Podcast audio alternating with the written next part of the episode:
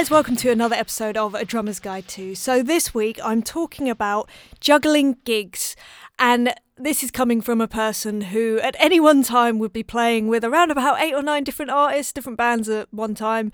Uh, and the lessons that I've learnt from doing that, the burnout that I've experienced, and the ways in which I've tried to minimize those things, basically, because that kind of thing is not sustainable long term. So these are the things that I've managed to ascertain work and don't work over the last 20 years or so. And I hope that they help you too if you're juggling a bunch of gigs. Uh, just take this time to sit, listen to this, and just relax. All right, I'll see you on the other side. I'm lucky enough to have found myself in a situation where I am at one time doing more than one gig. Um, in fact, the majority of my drumming life uh, has been like that. Even since I was 11 years old, I would be playing with many different artists, many different bands. Um, and it can get stressful because you're sort of juggling loads of different sets loads of different you know songs and and people and and all that sort of stuff. And you might be getting ready for rehearsals with one lot with, for a gig for another and then for a tour for another or maybe recording an album for another. Um, and it can get a bit messy in your head. Uh, and basically these are the things that i have done or that i do i still do to make sure that i do the best job that I can without getting completely overwhelmed, which I have done in the past, but I think I've gotten to a good place with it. So, here are my sort of like tips.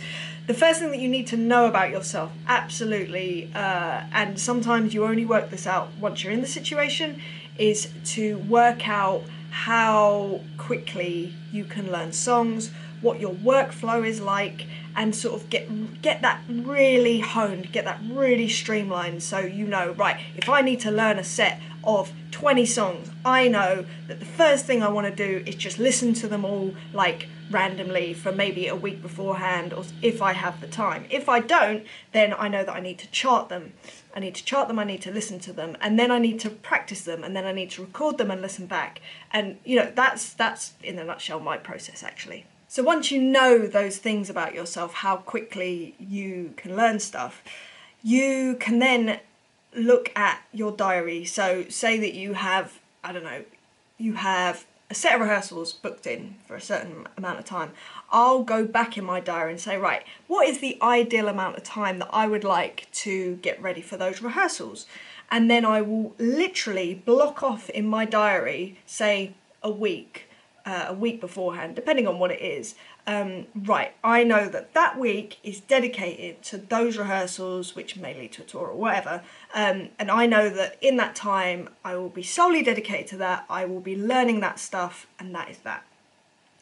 And then what I will also do is leading up to that point, I will look at the general activities that I do day to day. For instance, like uh, exercising or say cooking every day, um, I will then make a playlist of all the songs that I'm meant to be learning, and I'll just have them on whilst I'm working out or cooking or whatever it is, just so that I can passively listen to it and and not no stress, don't need to concentrate on it, but just kind of it kind of embeds itself in me, and and that like really works for me. it really, really works.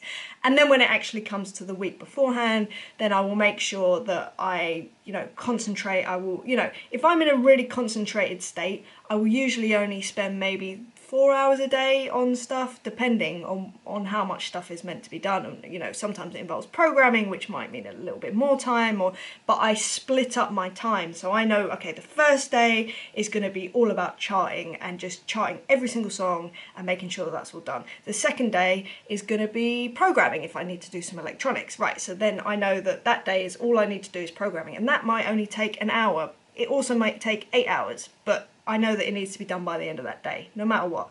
Um, if things overhang into the next day, don't be too harsh on yourself. I do generally put in a bit of buffer time because, you know, things come up, life happens.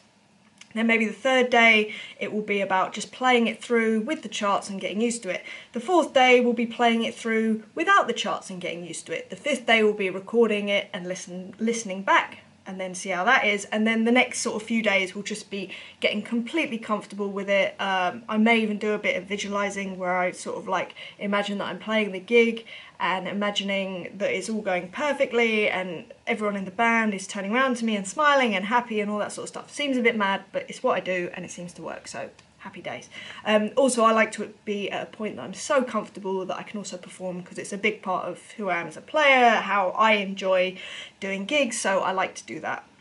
The other thing I would absolutely 100% suggest the last day before rehearsals or whatever it is will be a nothing day.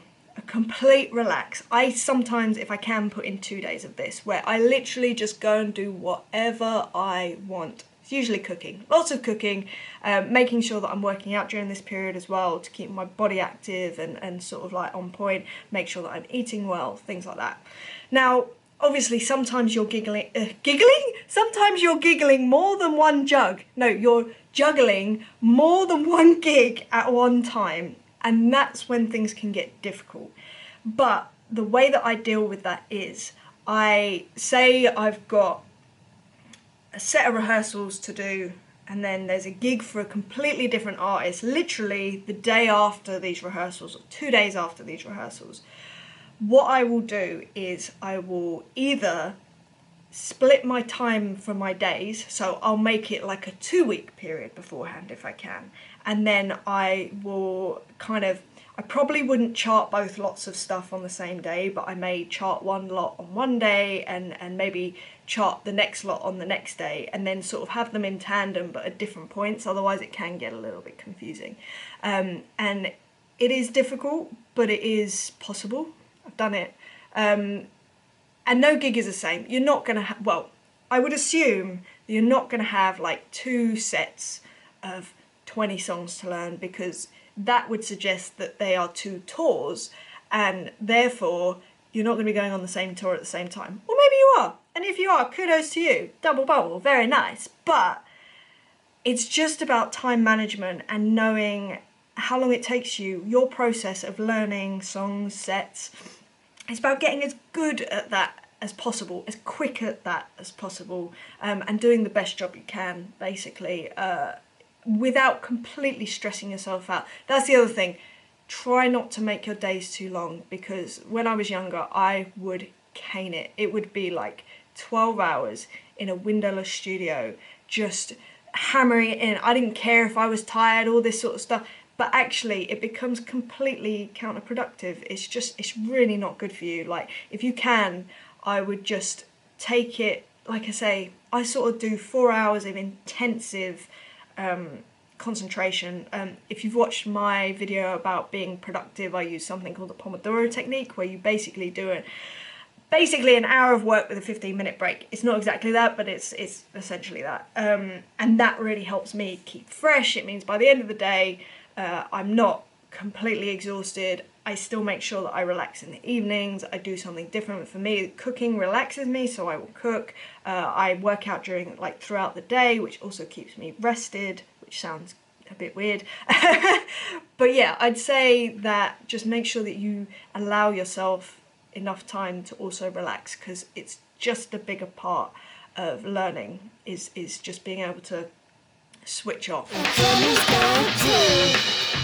Hope you enjoyed that episode, and I hope that if it really resonated with you, because you are you don't you do feel sort of snowed under by many different projects. First of all, kudos to you. You're obviously in demand, uh, but secondly, please make sure that you do look after yourself because health is such an important thing, and juggling stress and sorry managing stress when you're juggling all sorts of situations, it can be a nightmare, and it can be a bit of a, a trial and, and just, just work it out for yourself because everybody's different. But anyway, with that being said, I wanted to tell you about this new Facebook community that I've created. It's a group called Find Your Rhythm and it's a support group basically. It makes it sound like we've all got a problem. Well, we do. We're obsessed by music and drums and all sorts.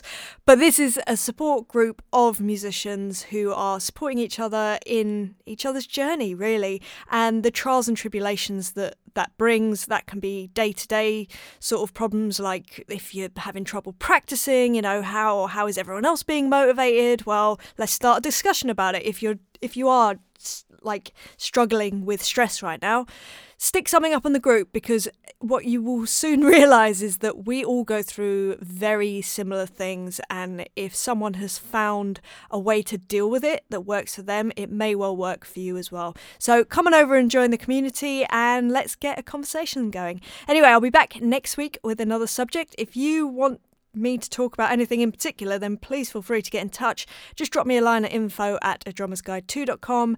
But in any case, I will see you next week. All right, lots of love you guys. I'll see you soon. Bye.